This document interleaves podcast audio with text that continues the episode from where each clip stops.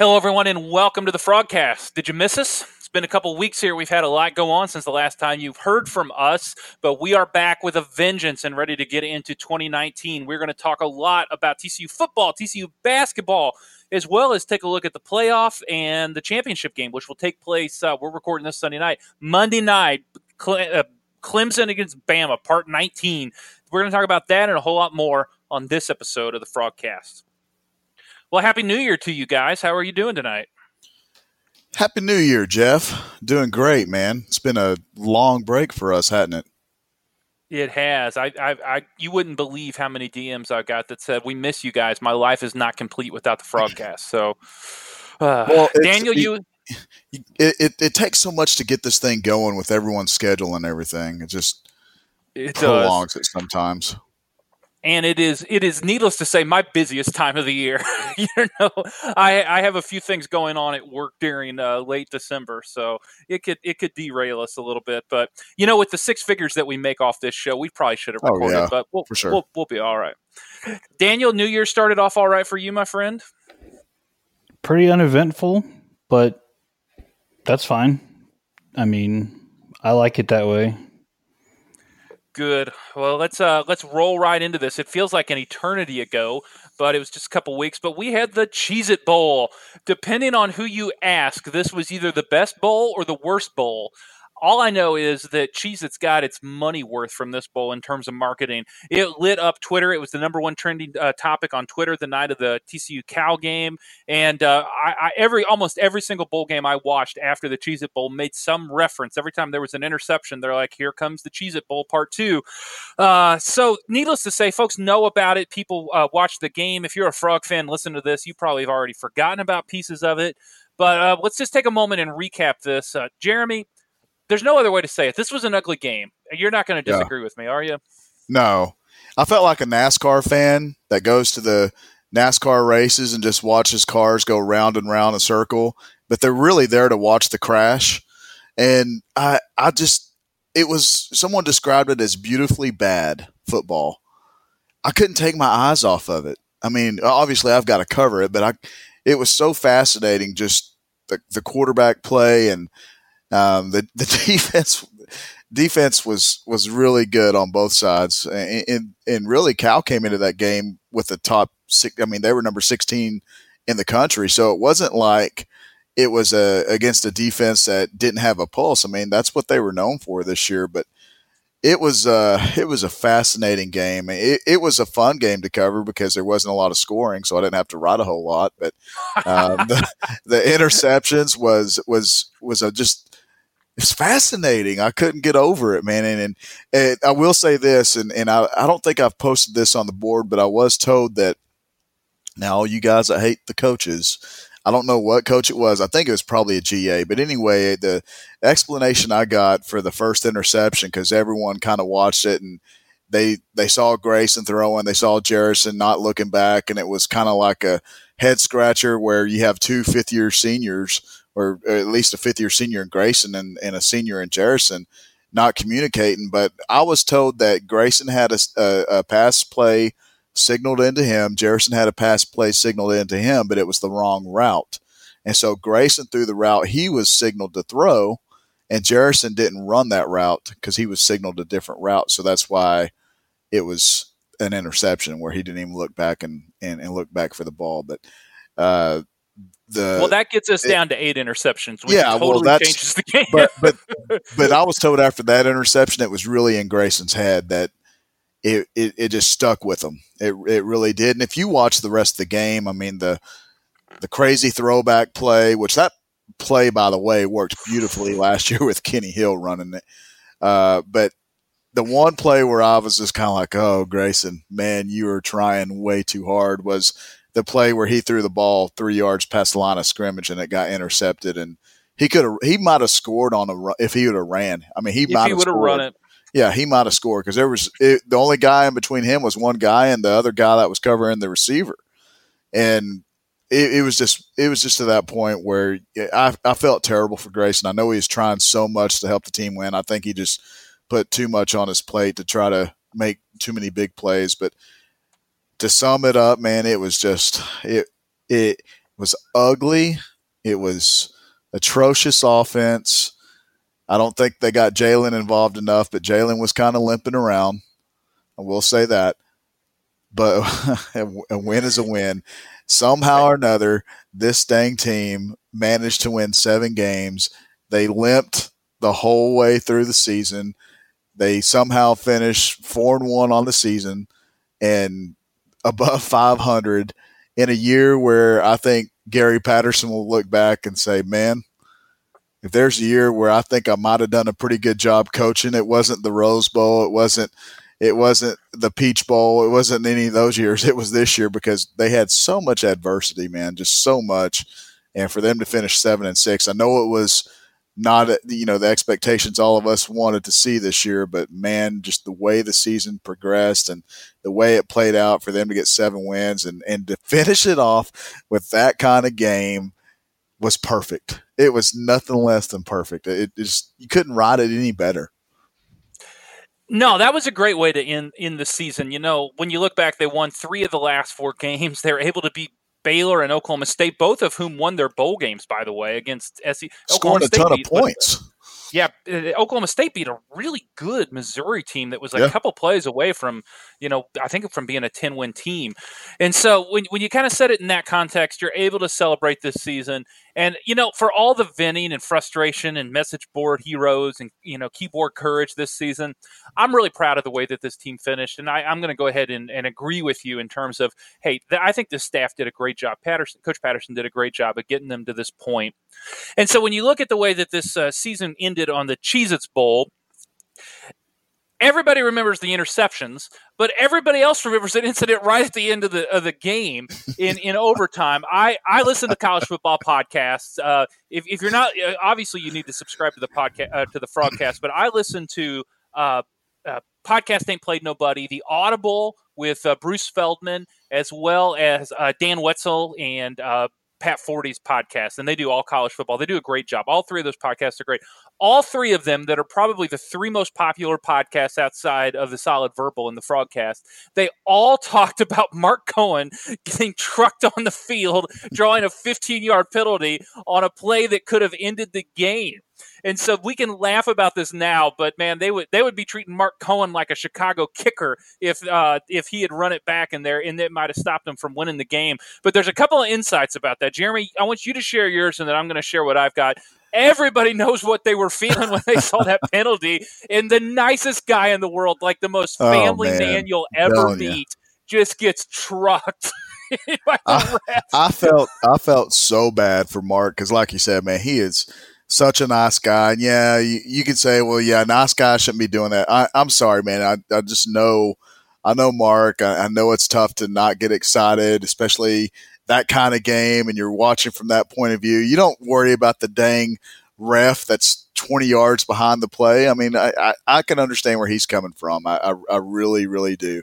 I stood next to the guy in 2015 when uh, Tank, Tank, uh, not Tank, uh, Ty Summers and Julius Lewis tackled the Baylor running back for no gain on fourth down, and everyone just rushed the field. And I think Mark was the first one on the field. But it it was funny because I was told after a couple days after that game, and I was just talking to someone about the whole play and everything, and, and oddly enough, uh, they told TCU and they told Coach Patterson had Jawuan scored on that play, they weren't going to throw the flag. And I kind of scratched my head. I was trying to figure out why they wouldn't throw the flag, but that's just what they told Coach P. Uh, had Jawuan taken it back to the house, uh, that that would have been that would have been a touchdown. But since he didn't score, and since the guy interfered with, uh, since Mark interfered with the ref, they had to throw some kind of foul. But I don't know, Jeff. You're a ref. I, I, I didn't know that. I didn't ask for deep explanation. I, that's just what I was told. All right, I'm on a couple of message boards for officials, and they always have live game threads about you know stuff that's going on, NFL games, bowl games, that kind of thing. This is the best knowledge that I have. Now, I only do high school. I, have I've, I've worked a scrimmage for college, but I don't do college ball. This is going to sound real technical. A live ball foul against a non-player is treated like a dead ball foul and dead ball fouls are administered after the conclusion of the play at the succeeding spot. So what that means is let's say it's not overtime. Let's say Johnson intercepts the ball and he gets down to the uh, to the 20 and you know TCU is about to be in business at the 20. What that means is that he gets to the 20, but then we come back 15 yards to the uh, 35. So if if Johnson would have run it back, which would have been two points to win the game because you can get two points on that play, the penalty would wouldn't have mattered because the game would have been over. There would be no succeed, succeeding spot for the ball for the penalty to be enforced from. So if Johnson runs it back in overtime and the frogs and the frogs get that score, the play stands, the the the, the score is good, and there's no penalty to administer because the game is over. So right. that is that is my understanding from people that I trust. Now, if somebody knows better, let me know. But guys I know that do college, and I reached out to a couple friends. That's what they told me would have happened there. So that when does the frogs make get sense. the ball back, that's why you come back to the Yeah. 40. So if you remember, the frogs are at the 40 there and not the 25 yeah. in overtime because it's the next spot where that penalty is administered from. Well, that that that makes that makes perfect sense then because obviously Cal didn't score, so had Jawuan scored, that would have been the end of the ball game. So you're Yes. right. I mean, so yeah. So I guess Mark, if Jawuan wouldn't have, if Jawuan would have scored, then Mark doing that wouldn't have cost them the win. So I guess all no, the it would not have. I guess all the hypotheticals about if Coach Patterson would want Mike or Mark fired can go out the door Yeah. now. We all know that Mark Cohen did not cost TCU the game. Now we could all sleep No, better at he- night. Well, he didn't toss them the game because they won, and they I can't believe that. I mean, you go back and they drove 40 yards to, or, or they started at the 40 and they got in for Jonathan Song to kick that field. How about that college kicker? It was nice to see Jonathan Song get that. Yeah, there were some. Do we want to? Do we want to dive into the crazy moments, or do we want to talk about the hero of the game first? Uh, give me a crazy moment. Well, I mean, the crazy moment to me was you're going to kick. No, you're not going to kick. No, you're going to kick. No, get over here. No, you go in there. I mean, just the back and forth with Bunce and Song on that 44 yard. This after they they were just trying to they were just trying to finish the game in regulation. They were just running Sewo up the middle, and he's the hero of the game, by the way. Uh, Yes. and I'll be darned if he didn't just take it, you know, 33 yards and you know, here they are. They're in prime position to win the dang game. And then you have Grayson throw a, a pass that resembled a, a pass from a college quarterback. He looked he look, he looked like that that and, and Jalen Austin for what it's worth created some separation. I mean, it was like the, it was like a beautiful moment. I mean, these these two things were aligning. Grayson throws a perfect pass. Jalen Austin has separation. It, it was the the craziest thing we had seen yet uh, from those two in the game, and you you set yourself up perfect to kick. But man, I I'm I'm I'm very pessimistic, and I think every TCU fan can agree that it, you, you're you're not near. I mean, you're not in even in the same universe uh, as far as optimism goes when it, you, when you have uh, a kicking or, kicking a field goal these days compared to when Jaden was there. Jaden goes out there, Jay, and you're like, oh, he's got this. We're winning. This is a crazy comeback. This is a crazy way to finish a game. But man, I knew as soon as they started switching the kickers, it, it, it didn't matter. The the ice, the switching the kickers and all that, it didn't matter. No, if, if Cole Bunce went out there or Jonathan Song, they were not going to make that field goal. Did you not see the 40 yard attempt from Bunce against Oklahoma State that didn't even make it to the to the goalpost? I mean, it, that's that's what I'm saying. I, they're good from 30 to 40. Anything above 40, I kind of get. Uh, I'm. I wouldn't. I wouldn't bet on it. But I mean, you got to give credit to Jonathan Song to end the game. They they set him up perfect, put him right in the middle. He he nails it when it counts. But yeah, the whole. Uh, I made a comment on the board that the whole changing of the mind. That's that's very similar to what it's like for me to cover the recruiting aspect sometimes because sometimes they like kid, sometimes they don't. Then they say they like them, then they don't like them, then they like them, and who knows? Yeah, who knows is right. So, who knows is right. I, I, I felt like Coach Patterson was icing his own kicker. It wasn't But- Coach P. It, you know, if you go back, I know, and watch, I know if- it was. if you go back and watch that, he's talking to R.J. Fleming, which R.J. Fleming was GA, and and he actually just took a job at Liberty. Uh, but they uh, he was talking to someone up in the uh, up in the booth, and they were the ones relaying it to RJ, and RJ was telling Coach P. So apparently, where they were set up to end the game, they they went with Cole because in pregame, I guess Jonathan wasn't hitting from that. Because if you ever go to a game, get there about an hour before the game. Those kickers go through every different spot to kick. And it's like that with any team. They're going to go out there and warm up. They're going to kick them from this angle, this angle, straight on, whatever. And I guess for whatever reason, they it, it took them a, a, second to realize, hey, Jonathan didn't make. He wasn't as good as Cole from that distance and, and from that angle in pregame. We need to go with Cole, and so that's that's what happened there with that whole situation. Gotcha. Well, let's go ahead and transition here. You mentioned uh, Sewo and how well he played in this game. Definitely the MVP of this game. So we have got another challenge coming back next year where we've got two strong backs, and we got to figure out how to get them both the ball and be able to, uh, you know, maximize both their skills in terms of what they do when they get the ball and what needs to happen to get the ball in their hands. Darius Anderson has announced he's coming back for this season. It looked like there were questions about him going pro, but he is back you know, Daniel, we look at next year. We got Sewo coming off of uh, a, a, great game, his best game ever, and it's not even close as a frog. And I thought, I thought maybe last year in the in the Alamo Bowl was his best game ever, but he shows up big in bowl games. He did well against Cal. H- how do you see the offense being able to balance with both Sewo and Darius Anderson next year in the backfield? Do you think the Frogs are going to be able to maximize both of them and be able to get the ball into both of their hands and keep them happy with their carries? Because I, I think this is kind of one of the the behind closed doors struggles of, of who do you who do you feed, who do you get the ball to? Honestly, I don't know. Uh, I mean, it may depend on. Well, like this year, you weren't really sure who was actually doing well because the line play was so poor. Uh, aside from you know a few bright spots here and there, but overall, it, I mean, it came together towards the end. But overall, eh, it was tough. Eh, you got to go between those two, and then depending on who quarterback is, what the passing situation is going to look like. It's it's a tough call. I feel like they'll probably try to go balanced at the first, and if somebody breaks out as just the the, the clear leader, it might just go with them, uh, whether it be Darius or Sewo, um, because you got to go with your best guy generally.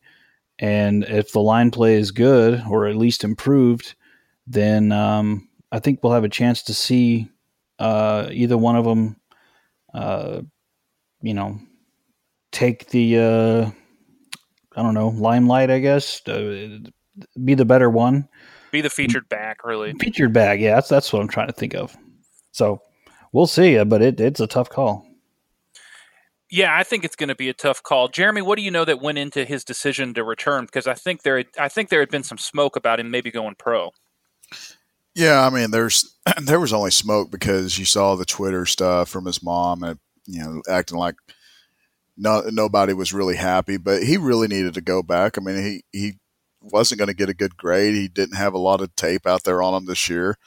Uh, he still has to work on pass protection, but it's one of those deals where they have a lot of guys coming back that can that can really help the offense, and there's just really one one key piece missing, and that's a quarterback. I mean, if they can find a quarterback, then I think they'll be good offensively. I think the offensive line's going to improve. If, if we go back and look at 2016, they weren't great up front, but 2017 they were a strength, and uh, I, I think that's what you have with this line right here. They were young and experienced, but I think you come back year under their belt and they'll play better. But uh, I, I, I don't know what convinced him to stay. All I know is that I, I was told he was going to stay well before he even tweeted it out or whatever. I think I made a smart but comment on the board when it was tweeted out. I said, "Man walks on the moon" because I'd posted that he was going to be staying a couple weeks before that, and I don't know why he waited so long to to announce it publicly, but it, it it's good news all the way around for the frogs. Yeah, it is good news, and it's a good problem to have. Of which of your great running backs, both of whom I think will be in the NFL, get the ball. So that's that's good news. We'll we'll have some weapons because as we saw this year, you're we are always one play away from the next guy coming in. Hopefully, we won't have the injuries we had last season. Uh, one other guy whose status seems to be up in the air, Lucas Niang. You have you broke the story that he about uh, the grade that he got back from the draft board. Give us a little update about what you heard and what we know right now in terms of Lucas Niang coming back for the 2019 season. Big big key to the offensive line next year. Yeah, it's still up in the air. I mean, he got he got the grade back, and and, and the way they do draft now is is they're not going to tell you if you're a first or a second or a third through seventh which is the way they used to do it. But with this advisory committee now, you just get a if you're not basically a first round or high second, you get told to go back to school, and, and that's what he got. But uh, I've been told a, a, couple of different things. I've been told that his, his some of his family uh, wants him to go ahead and, and declare and. Uh, I've been told that he hasn't made up his mind yet. They're still gathering information on everything. If I was to pick right now, I would say it's probably uh, 60 40 that he comes back, 60%, 40% that he comes back. I think another year for him will do some do some really good stuff. Uh, I think the problem with uh, some of these folks that you that, and Pro Football Focus is a great great tool to look at it. They do a they do a great job, but I think some of the players in their mind when they see, hey, I'm one of the top linemen on Pro Football Focus, those guys aren't GMs. They're not scouts and you know with NFL teams, it's you know they they're basically like a lot of us do when we do our national re- recruiting evaluations. When I go out and look at a kid and I'm evaluating them, I'm not part of TCU staff. I'm not going to be able to extend this kid an offer. Um, and and sometimes I think that's where Pro Football Focus has some of these some of these players thinking that they're a little bit uh, kind of a higher draft pick than than what they really are. But uh, I think another year with him under Coach Thomsen will benefit, and it obviously be really big for TCU to get him back uh, and, and, and play some play some right tackle. Because man, I tell you what, he out of the linemen this year, he did do the best, and, and he has got a, a very high ceiling.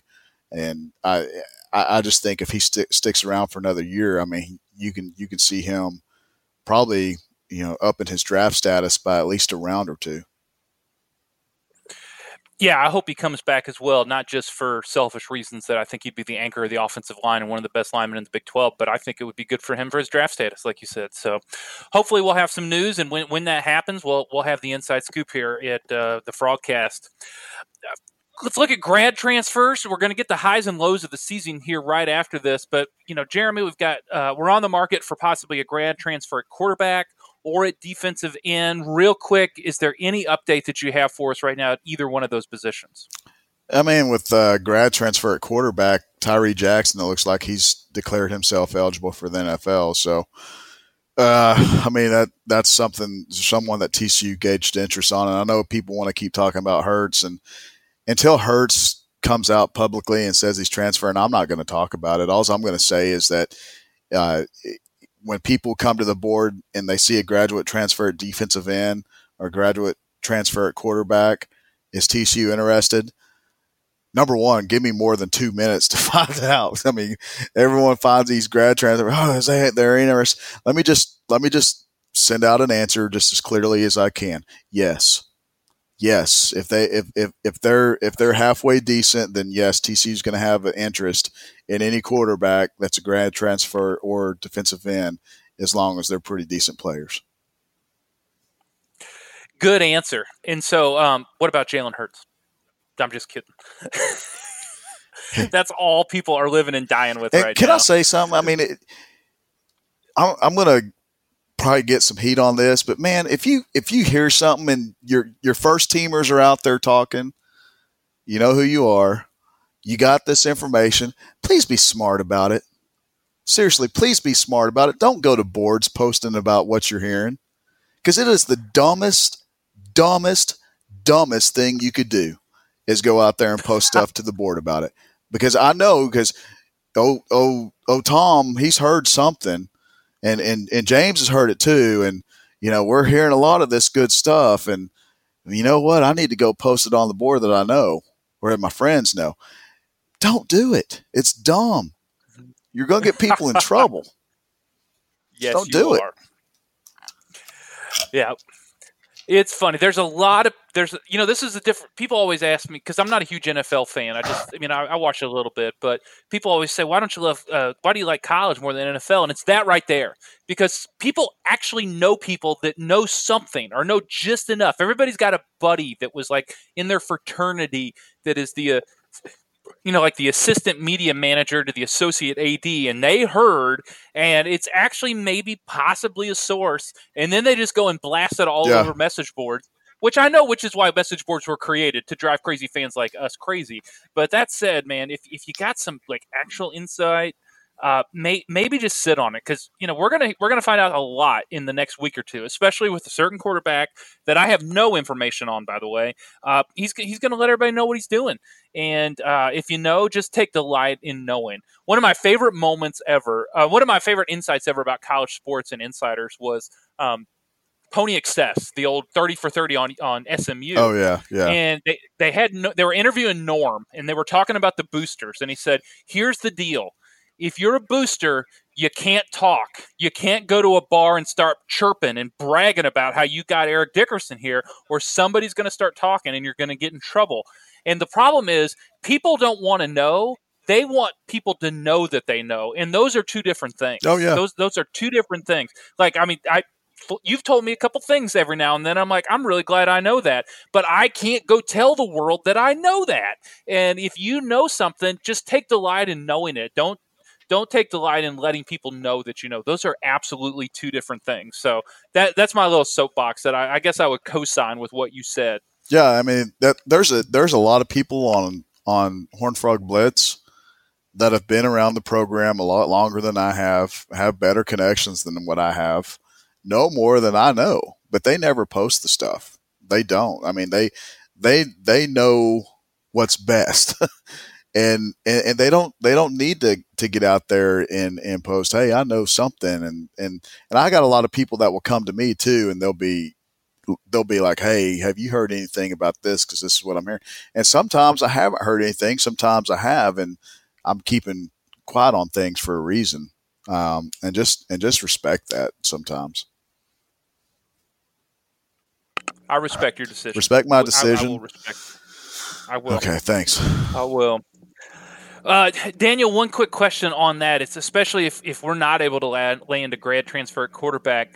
Uh, you know, we saw Justin Rogers come in there for a couple games in the in the uh, Cheez It Bowl, and I got to tell you, I loved watching him take that defensive end and just or the linebacker and just shove him to the ground. They had gone on about how he had one foot, and then they he just goes and plows that guy that has a straight shot at him. So I was excited to see him do that.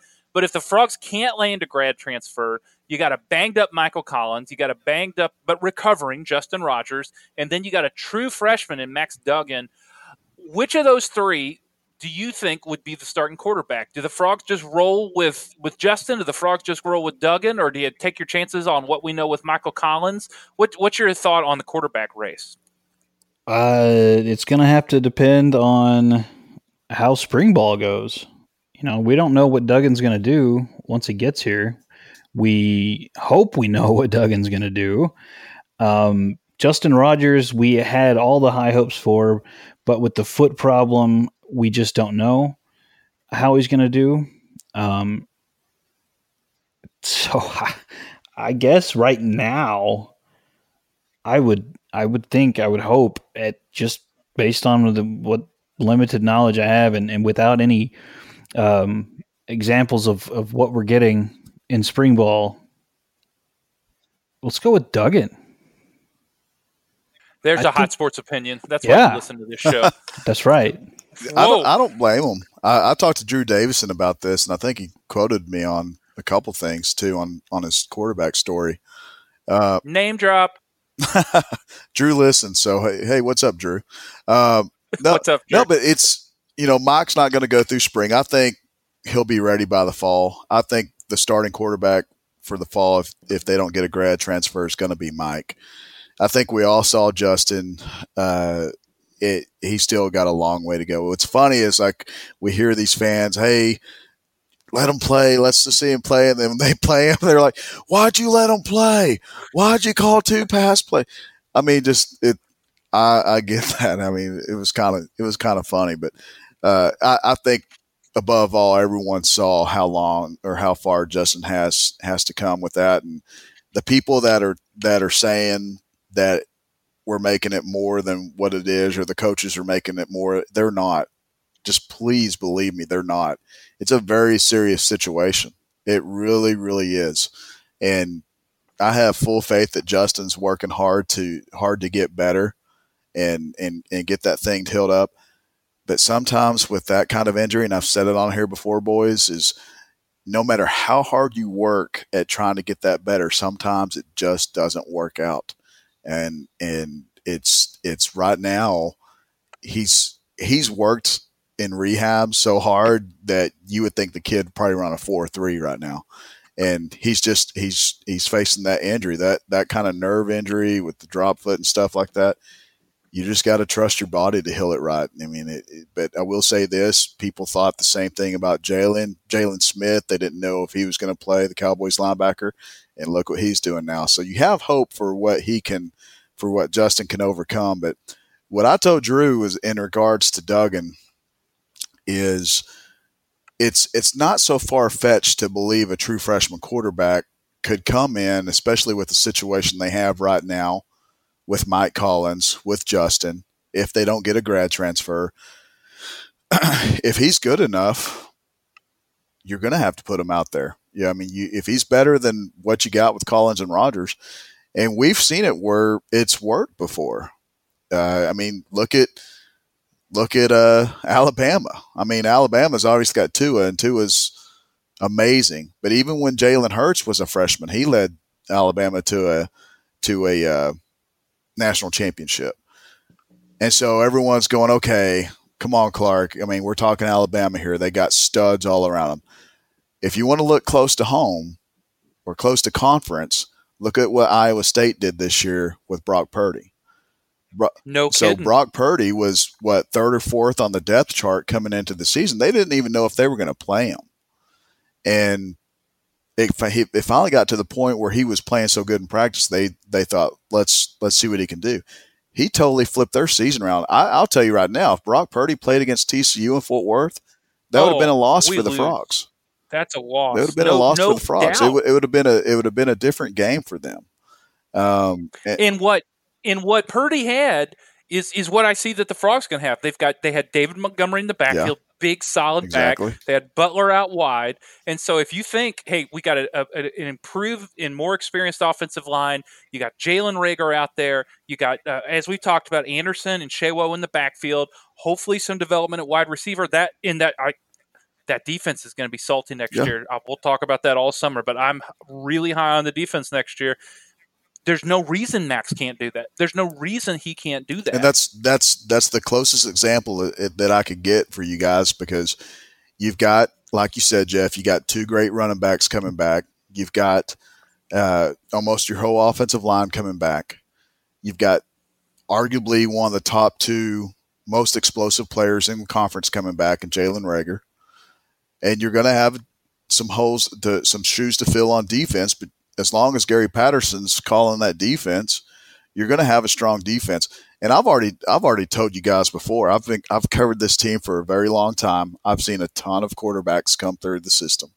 I've seen a ton of quarterbacks at camps, and I told you guys what two weeks, three weeks, four weeks ago, however many weeks ago it was, that the only arm I can compare Duggan to is Trevone Boykin, and Trevone basically broke a kid's finger at a camp one time. He was throwing the ball so hard, and kids were cutting in line to try to get out to run deep patterns for Trevone because he was throwing the ball 65 yards in the air. And that's the kind of arm Max has. Max has a very strong arm. He's got a very accurate arm. And guess what? He's going to be the fastest quarterback on their roster, and it's not even going to be close. So if you yeah. if you if you look at the look at it the way things are setting up, if he's the best one that they have going forward, you're going to have to play him.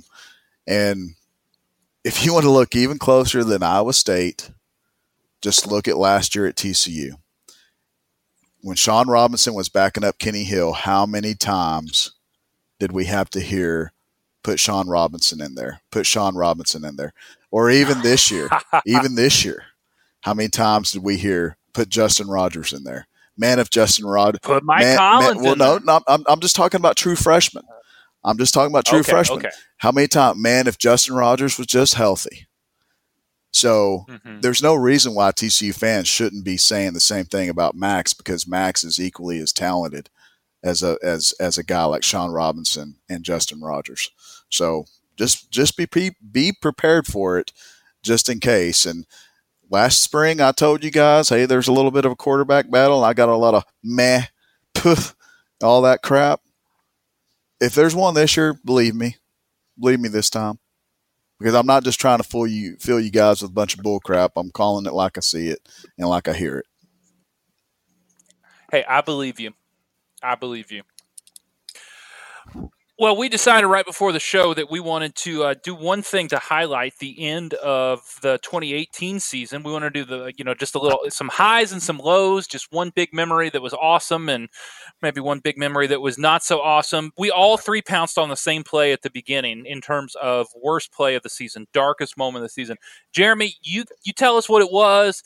Daniel, you give us some commentary that you shared with us before, and then we'll kind of make our way around to uh, see what we have as our, our low points and our high points for the 2018 season as we put a bow on this football season. What do you got? Uh, the low point for me was the the throw uh, from Shawn against Texas that was intercepted, where he threw it to Brandon Jones.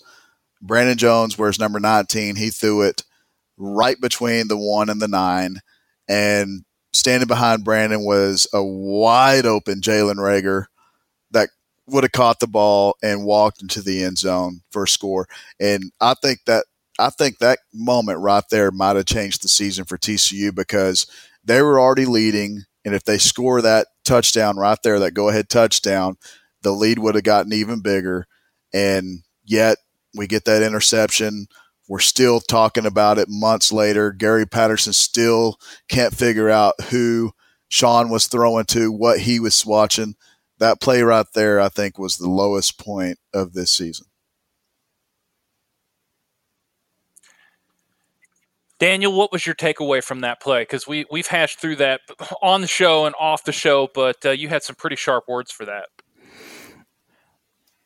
I don't remember what I said in the past about it, but I remember sitting close to the moon up at in the stadium. Pretty close. Um, I could see the curvature of the earth. Anyway, it was it was just it was mind-boggling. We weren't even mad because it's like how do you make that throw? This isn't right. There's something there's something haywire here with this quarterback situation. We've been frustrated, yeah, but no one should make that dumb of a move. And I mean, we were, I mean, we were mad, but we weren't like pissed because it was just a, a uh, you know, drat, another interception. No, he threw it to a one wide open guy instead of the other wide open guy who was many yards down the field. I mean, there's there's just no way that happens. It was mind boggling, and I think that changed like Jeremy said, uh, the, the season. Um, I think the team realized uh, something was not right, or at least it affirmed it even further. And for the fans, I think we realized something wasn't right, and the, just there was something wrong about this season. And uh, I haven't watched it because it was a loss. So when I got home, I didn't like watch it because who wants to do that? So I just have the one memory looking down six miles and and seeing from my viewpoint you could see here's one ant and a few inches up there's another orange ant or orange ant here purple ant up here and he, anyway i'm making jokes that we set so high up but in case no one knows what i'm talking about It was, it was did. white, I a white ant with a purple head. yeah okay that's right and uh so just awful and just you know whatever. It was it was bad. It was so it, it's everything i just said. It was just a mess. Yeah, it felt like it broke the season in half, and they they really didn't recover until honestly they didn't really recover until the, the last three games of the year. I know we squeezed that K State win in there, but that was that really kind of broke the middle of the part of the season, and but also, I, you know, I'm not an X's and O's genius. I, I know just enough to be dangerous, but I know, and I've unfortunately gone back and watched that play. Sonny had been sitting on that play. In, in, in what the, the, the route that, that Reagor ran, they cleared everything out, and Jalen standing there by the pylon, essentially by himself. And they had been sitting on that play for that moment in order to run it. And all he has to do is just put a little air under it, throw it to a, a stationary target, and the frogs go up by 10 and that i mean that just changes everything. That changes everything in that game psychologically and that changes everything for that game going forward. And and it just it just broke it you know and and i, I felt like it took three or four weeks in order to put the pieces back together you know you know, the Frogs lose that, that game against Tech. They obviously lose at Kansas. They get blitzkrieged by West Virginia. It just, it kind of brought everything to a halt in that season. And we didn't really get any glimmers of promise until the last couple of games of the year. So it was, it was a tough thing to watch. It was really tough to watch, especially when you know what, what could have happened. That doesn't mean the Frogs are going to go 10 and 2. It doesn't mean they're in the Big 12 title game. But, you know, if we could have beat Texas again, that sure would have been nice. Uh, if, if we could have been able to uh, recover and, and, win two or three more games the rest of the year, that would have been nice. But as it stands, that moment happened, and I think we're all in agreement that that was the darkest moment of the season. Well, where do we turn for highlights? I mean, we all we all can. I mean, I, I guess we could talk about anything else that was negative, but uh, I, I, was going to say the butt fumble against Kansas. I mean, you can just kind of put Kansas underneath an umbrella. We're not going to talk about that, but that bump fumble was was just so depressing. But the other, I guess, third down defense at Lawrence is probably what I would say. That that's one of the un unrecognized dark moments of the season was the third down defense against Kansas, who just torched us. I mean, they made us look like we were they were uh, you know they were playing Madden, but and that that was that was, uh, that was the quarterback's best game of the year, by the way. That was his that was oh, his yeah. highest throwing yards of the season was against the number one pass defense in the Big Twelve. You know what else I heard? I have a friend that's a KU fan, and he's not he's not a loser like we are that lives and dies with it, but he does know enough. And he said that they were going to fire him after that game, and they had had it all, and Jeff Long had it all planned out. But then, but then they won, and he had to wait a week. so if you go back and oh, look, man. he got fired the week after, and we we saved his job. wow. I know. So uh, a butt fumble extended his contract one more week. Wow. Uh, well, what do we got as the highlights of the season? I think you can as as easy as you could put an umbrella uh, for the bad moments for the Kansas loss, you can put an umbrella for the for the good moments in the Baylor win. But I, I will narrow it down to the what was it? Was it the third? Was it fourth and two or third two? I cannot remember. Went fourth, fourth, fourth, fourth and fourth, fourth and two. They line up in the Wild Frog. They got Sewo running back, and no, it's Amari. Oh, is it Amari? Okay, so Amari's got the ball. Yeah. Mari's Mari's got you know we're running the wild frog, and next thing you know he's pitching it, and Jalen's running all the way for a touchdown. I think that was throwing up deuces at about yeah that that was that, that, was not only a, a, a great moment, just part of a, a great win for them, but an excellent play call for them, and and it was probably the the the best play of the most important game of the season. I will concur with that. Daniel, you got any highlights that you want to uh, lift up here? Best play, uh, best moment of the season. Uh, the best moment is always when you beat Baylor, no matter what. I concur. That is all. I'm gonna I'm gonna offer a contrarian view, and this is gonna make me sound like such a homer. It's not even funny. The day after the Ohio State game, because even though we gave that game away and could have won it, that was one of those moments where everybody's like, I, I, remember people on ESPN saying, "Hey, if there's 15 teams better than TCU in this country, let me know." Uh, even though you know we we fumbled that game away in, in, you know intercepted that game away figuratively and literally. Uh, the Frogs showed up in that game and they played well. And all people talked about was how fast TCU was and how much damage they were able to do against Ohio State. And you know, I think about that Darius touch, uh, Anderson touchdown run, Trey Heights catching that pass that was there was a great play against Ohio State that won the Big Ten, and people thought should have been, some people thought should have been in the playoff, but they represented themselves well on a national stage. Everybody that watched that game knew that it was two or three plays that changed it. Um, there's no margin for error against the big boys, and, and we had we had enough errors to give the game away. But strangely, I felt like we did really well in that game, and I thought it was worth highlighting because we almost have forgotten about it with with the injuries and transfers and all that kind of stuff and losing to Kansas. But I thought the Frogs played well in that, even though they should have won the game, and I can say that without any sense of irony. Uh, I, I, felt like TCU represented themselves well on a national stage and didn't get embarrassed. So uh, I know there's more standard than not getting embarrassed, but I, I really like the Ohio State game in terms of hey, we're okay we're okay. So I nobody thought that the team was going to go seven and six after that game. So I guess that's why I kind of have it uh, elevated so high highly in my mind.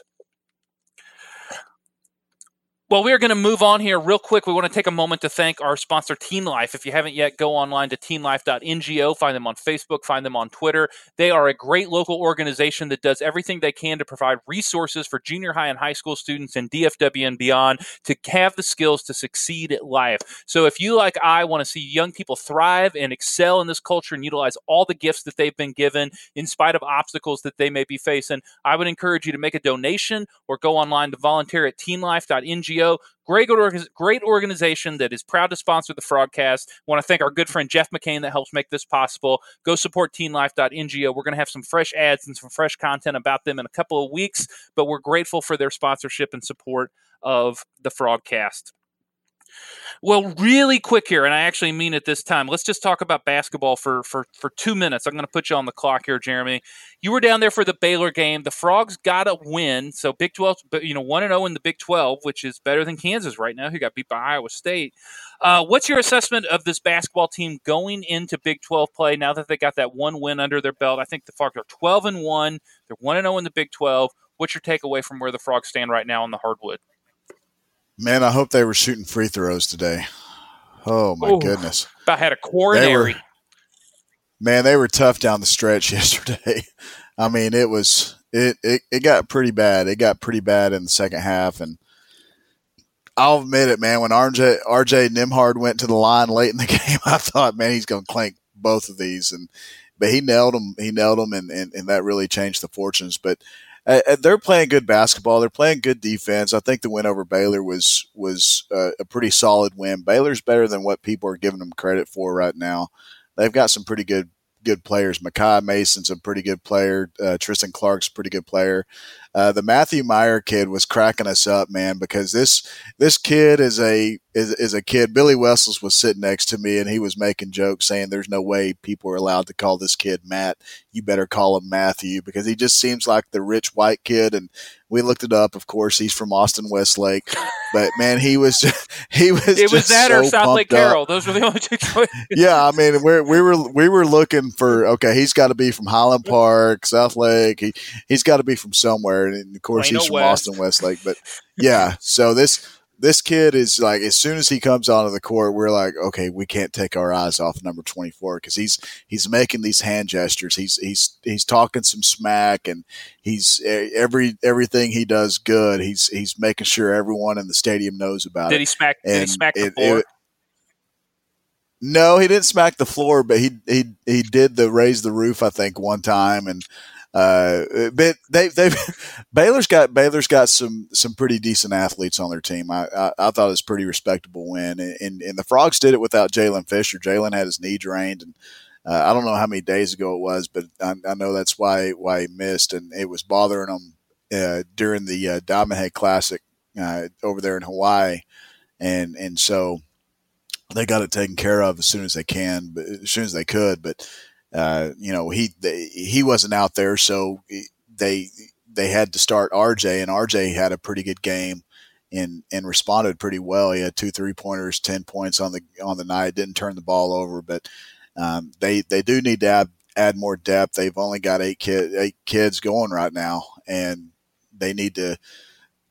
Yuat Alok needs to get healthy. I mean, obviously, Kaden Archie's gone. He's he's transferring. I, uh, I will post that it's not a done deal that he's going to Illinois unless they've done that by today, and I just didn't notice it. But uh, SMU is actually a team to watch out for for Kaden Archie and him transferring. So be on be on the lookout for that. I had had a a, a buddy of mine that um, pretty good insight with SMU let me know that SMU might be a destination for Kaden. But uh, overall, the they're they're doing they're playing really well. They've won nine straight. It's tough to win nine straight, no matter who you're playing.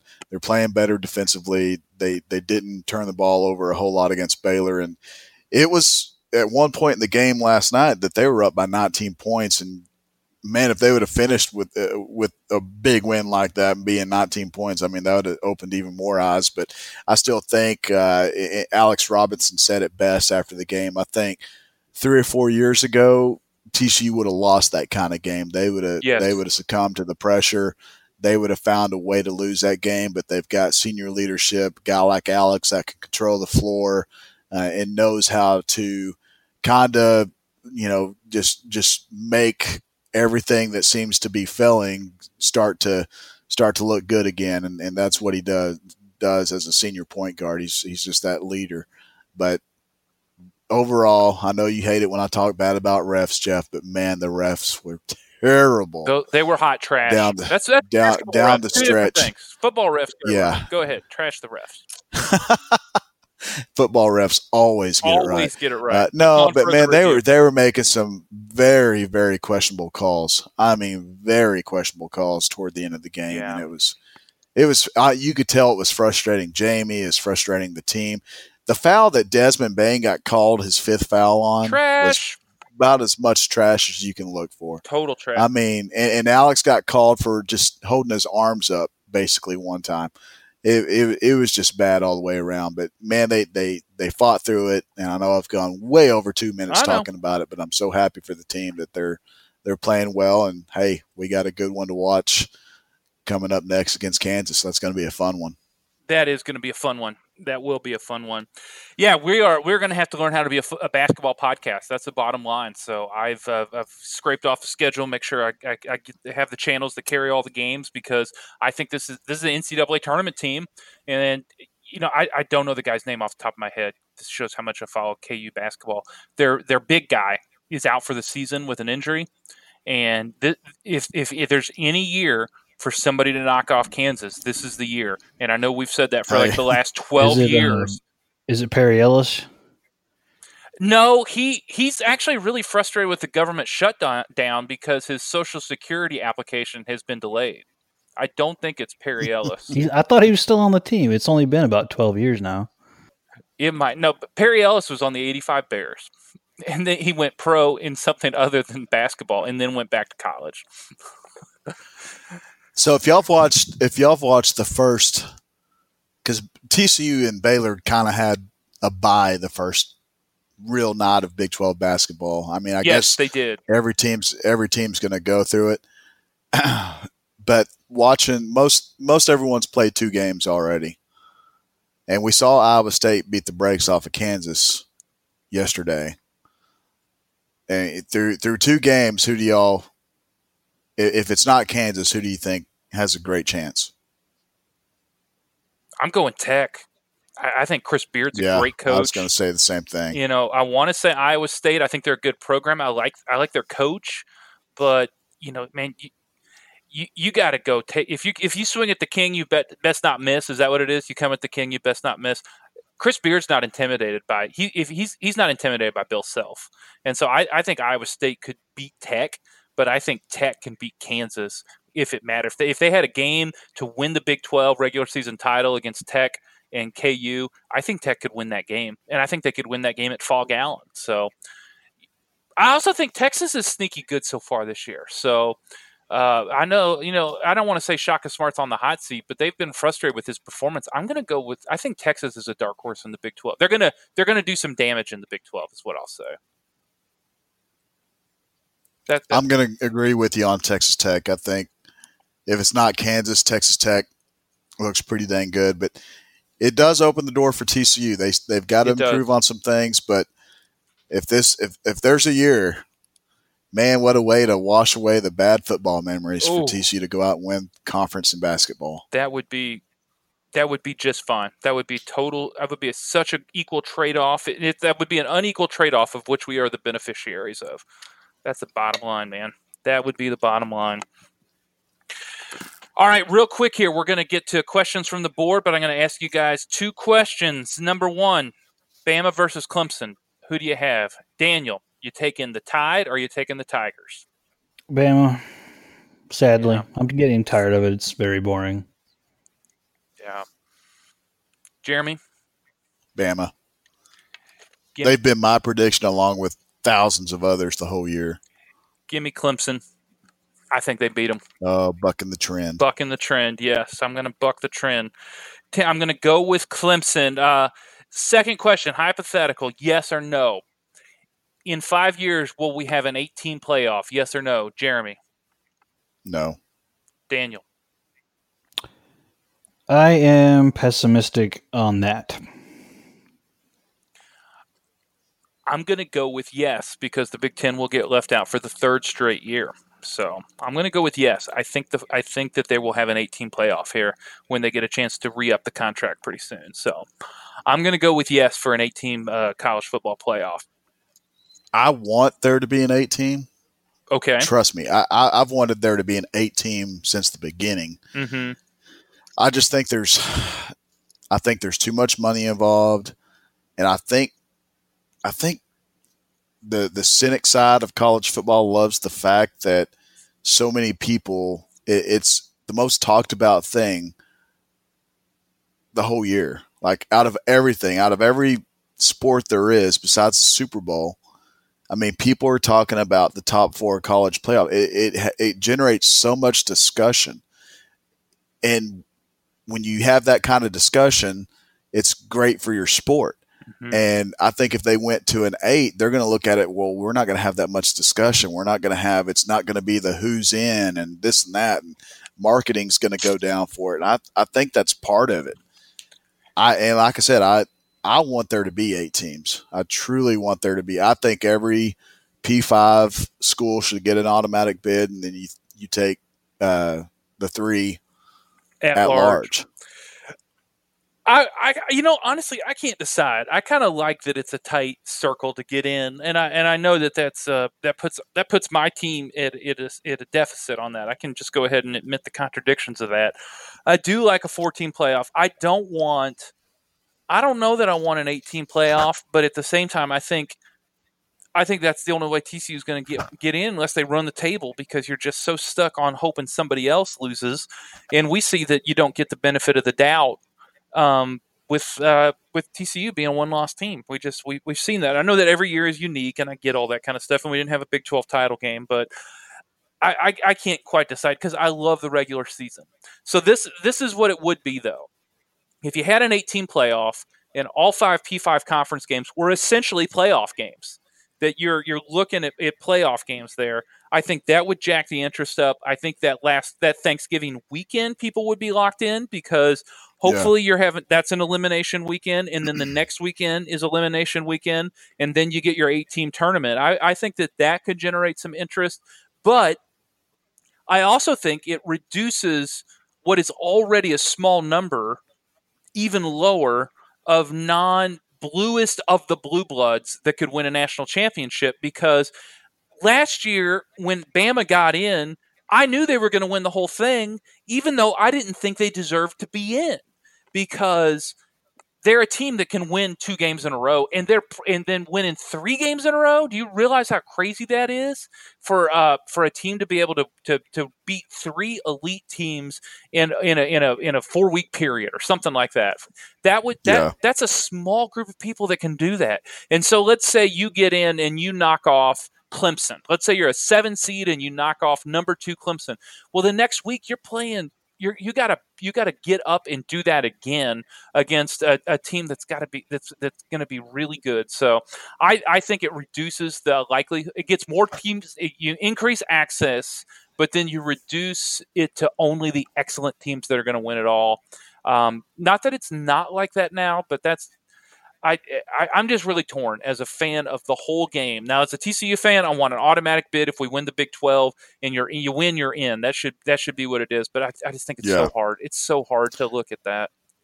Can we all agree that probably the, the most pissed off fans of this college football season, playoff wise, was Ohio State? Because here here you had uh, you had Oklahoma fans. You, Oklahoma deserves to be in. They've got Kyler Murray. Well, then they go out and get their butts stomped by Alabama. Yeah. they made it interesting in the second half, but man, twenty eight nothing to start the game. Ooh, And then Notre Dame, Notre Dame, uh, somehow they they they totally missed the thirteenth data point or whatever. They're still in it, and they get totally annihilated. And then you have the Georgia fans that are, man, if we were in there, we'd have been making some noise, and they get their butts stomped by Texas. I didn't like watching Texas win, but I loved watching Yeah. Georgia lose. I loved watching. Man, if they if they'd have just been hitting it hard on the field as they were on Twitter during the OU game or the Notre Dame game, they would have uh, they Oh, would have yeah. won. I, You, I, I you reap that. what you sow, man. Yeah. I, I tell you, and, and also don't lose by 21 points to LSU. Can maybe maybe that's what you should But, focus yeah. on. Yeah, I, I, you know, the, I, it was cool to see the Big Twelve have that kind of dominance. I mean, you, Yeah. love or hate Texas, you're, you're, you know, it, it I, don't, I don't care one way or another. The only thing I didn't like about the whole thing is when Sam Ehlinger got up there and started saying we're back. I was like, oh gosh, Yeah, he's he's got please he's quit. got Baker in him, man. Which only goes back to what Daniel and you and I were talking about, which is that moment that uh, they're they're not in that game if we don't throw that interception.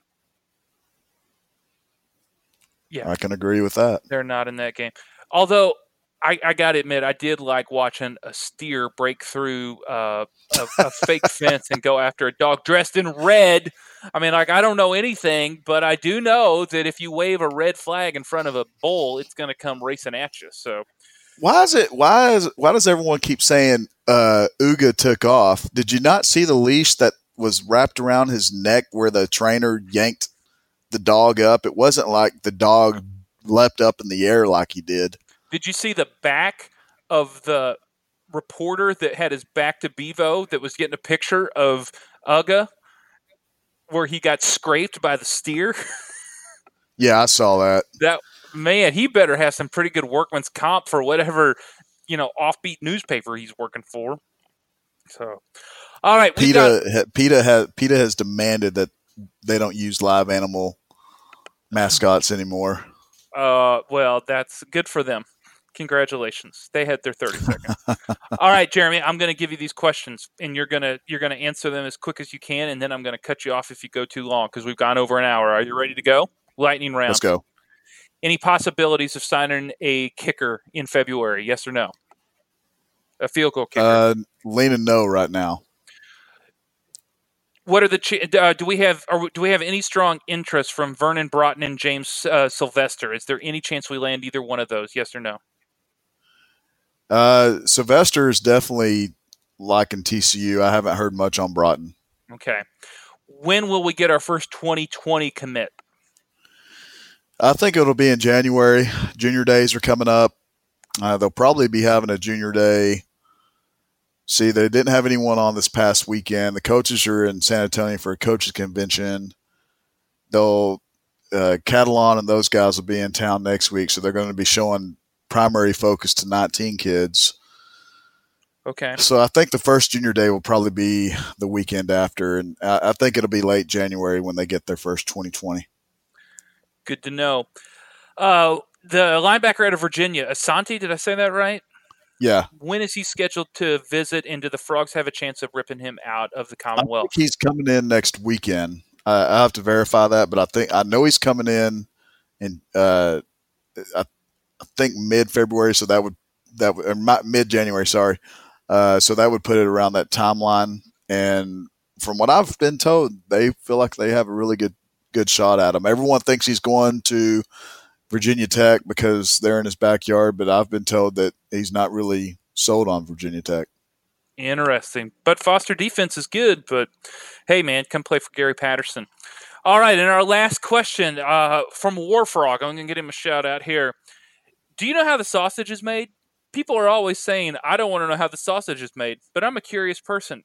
So if you know how it's made, I would love to hear about it, especially on a podcast. A podcast about sausage being made would really make my day. So I guess we're going to go ahead and block out our next episode on how the sausage is made. To quote Billy Madison, everyone in this room is now dumber after you spoke. Yeah. that was a good one. that was a good one. All right, we are going to bring this podcast to a close. As always, we appreciate everybody that listens. If you haven't yet, please go sign up for hornfrogblitz.com. We'd love for you to be a part of our message board. You can find all the information as we sprint towards signing day, which we're going to be talking about exclusively over the next couple weeks here on hornfrogblitz.com. Great time to be a member of this uh, online community. And if you haven't yet, subscribe to our podcast on iTunes as well as your podcasting app of choice. Give us a rating, give us a review. Follow us on Twitter at the Frogcast uh, TCU, and you can find us on Facebook as well. Yeah, we love we love love it to interact with fans. So please feel free to write us. Please feel free to give us some feedback. We appreciate everybody that takes the time to listen to this every week. I know we got some uh, fairly pseudo famous listeners. So if uh, if you're listening to this show and kind of in the shadows, give us a shout out. We'll we'll let everybody know that you're uh, giving an official endorsement of this frogcast. So, as for always, for Daniel and for Jeremy, I am Jeff. Thanks so much for listening to the frogcast.